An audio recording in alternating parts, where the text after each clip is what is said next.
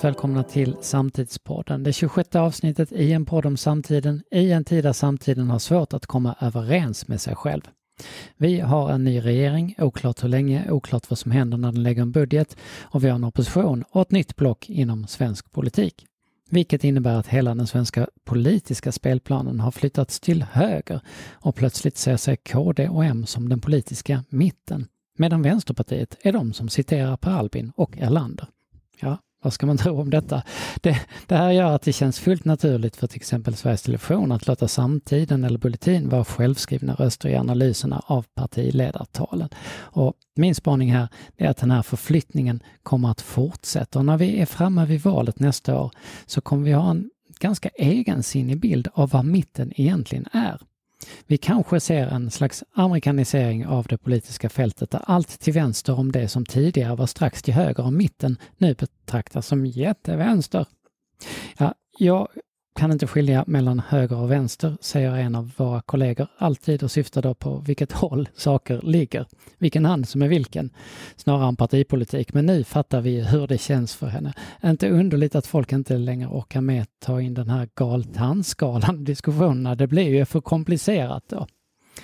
Eh, vi har under den här veckan impregnerat oss med samhällsdebatt. Måndag, tisdag och onsdag har vi livesänt istället för i Almedalen.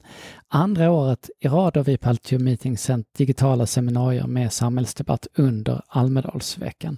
Förra året var vi i stort sett ensamma i landet och i år har vi glädjande nog haft massor med kollegor på andra håll i landet som också tagit vid. Hej er! Nu har vi precis stängt av kamerorna för i år. Vi har genomfört 32 seminarier under tre dagar, haft hundratals talare med på länk och fysiskt i våra studior. Vi har gjort morgonsoffor där vi analyserat partiledarnas tal och vi har haft mingel när vi grottas ner oss i eh, Tunna blå linjens makalösa succé och betydelse för Malmö. För vi sänder ju detta från Malmö. Och nu är det dags att summera och med mig har jag precis som vanligt Jasmin Aran Morer. Hallå! Jasmin, ja. hur har det här varit? Ja, men det har ju varit eh, eh, många känslor på en och samma gång.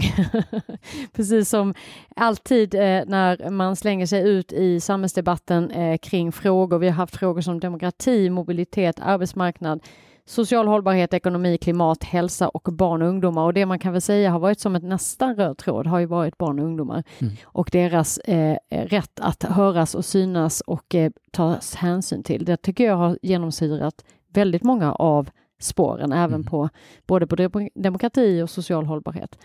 Eh, ja, så det, det är väl eh, en av de saker som är slående, att om vi börjar och faktiskt utgå med från barn och ungdomars eh, mående så tror jag att vi skulle kunna se ett eh, bättre klimat och eh, bättre samhälle på så många av de mm. områdena som vi också är inne på. Vi måste börja på rätt sätt. Det räcker ju att följa en, en, en dag på Twitter för att inse att, att diskussionen inte tar sin startpunkt, Nej. oavsett vad man tycker om sakpolitiska frågor, så tar den inte sin startpunkt i barn och unga. Och roligt när man också säger ofta, det är ju, det är ju deras framtid vi pratar om. Mm. Då är det också intressant, är det så att vi bara tänker att vi vi förstör det nu, vi bryr oss inte riktigt nu, klimat, eh, hur vi, vi har haft uppe samtal kring rasism, hur vi som vuxna faktiskt inte tar vårt ansvar och lyssnar, ser, sätter ner foten utan rycker på axlarna och säger ja, ja, men det, sånt får man ta. Detta händer alltså. Det är, vi fick en siffra idag att det är bara 18 procent av vuxna människor som faktiskt agerar när man ser eller märker någon bar, något barn bli utsatt för rasism. Vi, det, är inte, det är dåligt betyg på oss vuxna. Va? Vi kan inte låta liksom framtiden vara, det är ju barnens, men det är ju vi som måste se till att det blir en bra framtid för dem och låta dem. Så den, den känner jag att den, det är lite allvar. Sen har det ju varit massor med roliga, du nämnde Tunna blå linjen, digitalt mingel där vi fick då möjligheten att intervjua alla inblandade i både skådespelare och eh, producenter och musiker. Jag kan ju säga att jag var ju starstruck två veckor innan och kommer ju fortsätta vara det nu. Jag vet inte när jag ska få träffa dem igen, men eh, så det är min stora loss att jag, jag vill bara hänga kvar i det här tunna blå. Jag är inte säker på att du ska ringa direkt efter. Det, det, Nej, är, nog, det är nog stalking. Det är lite stalking. Om man är känd person så jag ska tänker man att, äh, låta dem komma Men alltså till de dig. här musikerna, förstå, alltså jag är så imponerad. Det är så häftigt att se hur de får till och hur de liksom skapar denna känslan eh, av eh, eh, och stärker eh, scener i den här serien. Mm. Ja, det är imponerande. Och det här går ju såklart att se i efterhand också. Allt. På altitudemeetings.se så ligger även detta, även dina starstruck moments. Ja, och vi har ju fått några roliga kommentarer från våra, vi har frågat våra kollegor, för det här är ju Ja. en, en, en produktion vi gör med alla kollegor Mm. Som är med och det är väldigt roligt att höra hur de, eh, vad de har sett eh, med liksom lite olika delar. Eh, bland annat så vid något tillfälle så hade vi med oss Göran Persson, före detta statsminister, och då blev det lite, liksom, lite galet med namnskyltning. Alltså helt plötsligt fick han heta Sofie Granat, Altitude Meetings. Tyckte vi var lite roligt. Sofie Granat är ju en av våra kollegor. Så nu heter, jag vet inte om det är vem som ska smickras av vem i detta, men väldigt eh, Hon roligt. kommer aldrig kallas för någonting annat än Göran från och med nu. Göran Persson skrattade högt själv och, och tyckte att det här var lite roligt. Och sen att vi bara fick se lite folk, att även om inte vi har haft jättemycket folk, det, det känns lite som en ljusning. Eh, det helt plötsligt så är Mm. lite, lite, lite känslan av det här minglet som vi faktiskt... Mer pepp och man känner också att det behöver de här samhällsdiskussionerna också när peppen av faktiskt eh, möten och folk eh, träffas på, på eh, riktigt. Va, va, va, har du någonting Jasmin som du eh, liksom så personligen kommer bära med dig från de här dagarna och, och seminarierna som eh, berörde eller, eh, eller gav energi extra mycket? Ja, men dels nämnde jag rasismen. Jag tycker att eh, överhuvudtaget att, att vi, det, det fortfarande är så utbrett, bland, framförallt eh, bland barn och unga och den kommer ju från oss vuxna. Va? Vi beter oss inte okej. Eh, så där är, är ju liksom både ett medskick och en wake-up call. Det här är någonting vi måste ta på allvar. Vi pratade här precis på slutet om, om eh, hur vi tar emot och tar hand om, om, inte bara när man kommer som ensamkommande, men också hur hela situationen ser ut med, när man integrerar, hur vi måste lyssna på de som berörs, oavsett om det är barn, och nu har vi pratat om eh, i andra sammanhang också, att, att lyssna in behoven och inte tro att man har lösningarna utan att ta med de berörda. Det är ju liksom tydliga medskick. Ett som jag tyckte var starkt också igår, det var när vi pratade om vatten, eh, hur vi tar vatten på så stort Alltså på, för givet även här i Sverige. Och eh, men hur måste vi faktiskt eh, ta hand om vårt vatten på ett bättre sätt? Och detta är ju grogrund för väldigt mycket konflikter runt om i världen. Så det var några av mina direkta. Mm. Vad säger du Anders? Jag har framförallt varit på demokratispåret och på klimatspåret och, och vi har haft fantastiskt bra seminarier och, en som jag verkligen tar med mig var ju Egmonts semina- seminarium om, om att prata med barn om demokrati. Eh, där var en, en väldigt stark hoppfullhet och också där, där eh, elever i fjärde klass var med och eh, berättade skillnaden om man faktiskt får vara med och bestämma på riktigt, inte bara som någon slags eh, eh docka eller liksom någon slags farad, utan på riktigt vara med och bestämma över sin skola från låg ålder, vad det kan göra med den. Mm. Och på det sättet som det stärker en som människa och den enorma faktiskt betydelse det kan få framåt, inte bara för den personen utan för hela samhället om vi återigen då börjar eh, med barnen. Mm. Eh, väldigt, väldigt spännande. Jag tyckte också att det var superspännande med Håll Sverige Rents seminarium om hur vi eh, ställer om till en cirkulär plastekonomi. Och där är det ju så att på, på mindre än fem år så, så ska vi ha minskat andelen fossilbaserad ny plast i produkter till, med 40 procent. Det är ganska mycket Mm. på, på fem år.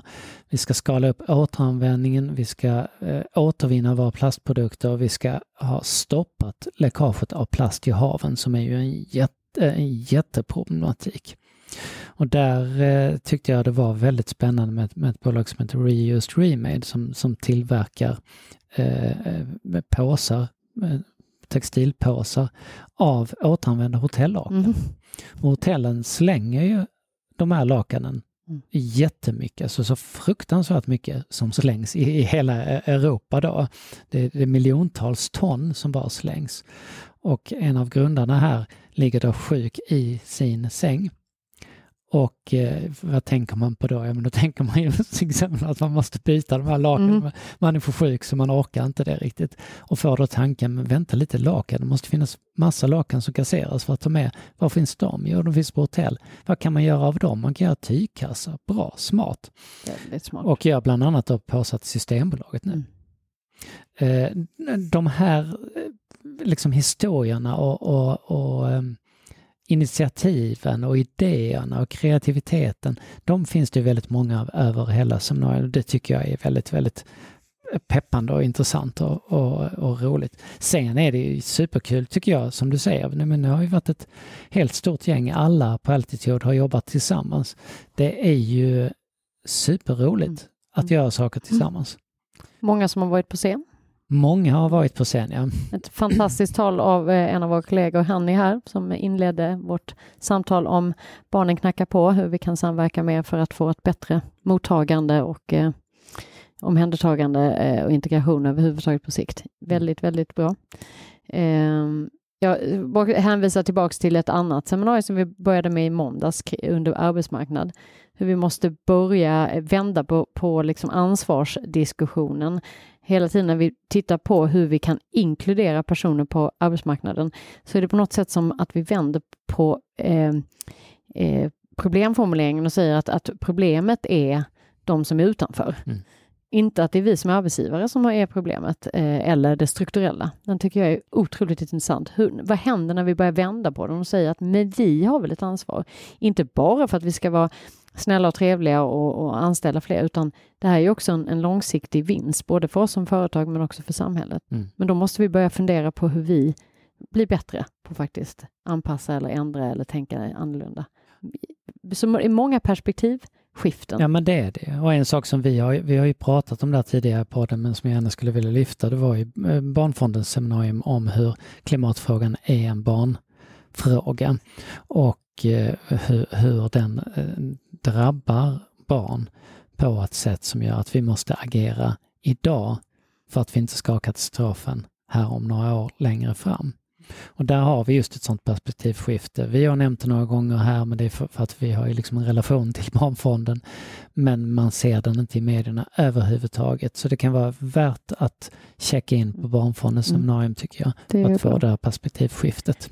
Jag har också två grejer. Nu, nu, när vi börjar prata om det så kom det upp så sjukt mycket grejer mm -hmm. som, mhm. så, som ändå sades eh, väldigt genomgående i mina seminarier i alla fall, det var ju det här att vi är så fruktansvärt projekttrötta. Mm. Eh, dessa eviga projekt som också eh, innebär att man lägger oceaner av tid på att söka, rapportera tillbaks, eh, på att försöka liksom anpassa sina aktiviteter efter en rapport eller en ansökan man skrev för tre år sedan när verkligheten såg annorlunda ut. Istället för att jobba med det som fungerar och faktiskt jobba långsiktigt med goda initiativ. Vi har haft med oss aktörer här under de här dagarna som visar på hur samarbeten faktiskt går. Allt från hela Malmö som jobbar i Malmö med att fånga upp unga människor och få in dem i samhället på ett fantastiskt sätt genom bollen i det här fallet.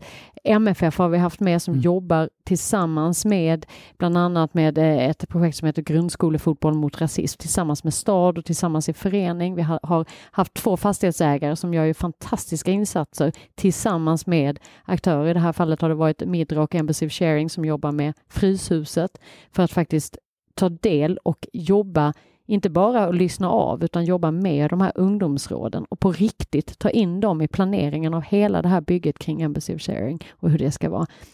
Eh, Artem Ljungberg som jobbar också med superspännande tillsammans nu med liksom hur man kan använda e-sport och sport överhuvudtaget som det här verktyget för att fånga upp intresset så att på det sättet också skolgång och annat kan bli ännu bättre och vi mm. får fånga fler ungdomar, ge fler unga människor bättre förutsättningar. Så det finns ju väldigt många goda exempel på samverkan där man faktiskt vågar gå ut utanför sina comfort zones och börja jobba med ideella, med mm. idéburen, med offentligt, med privat. Att det, är en härlig sörja av mm. samarbete. Och det kan, Mer av det. det kan vara värt att kika på det där för att få inspiration och våga göra det själv.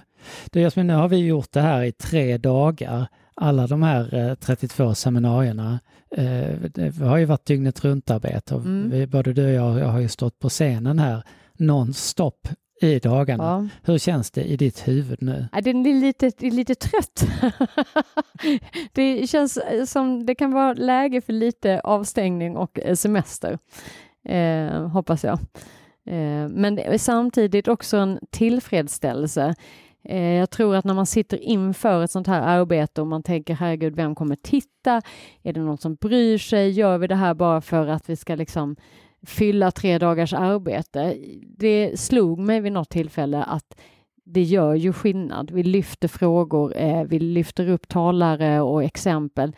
Det är inte vi som gör det här, det är bara det att vi råkar ge en plattform åt mm. fantastiska initiativ. Eh, fantastiska eh, eh, eldsjälar och människor och aktörer som gör skillnad. Då blir man ju ändå lite så här, det är värt det, tycker jag. Hur känns det för dig? Härligt.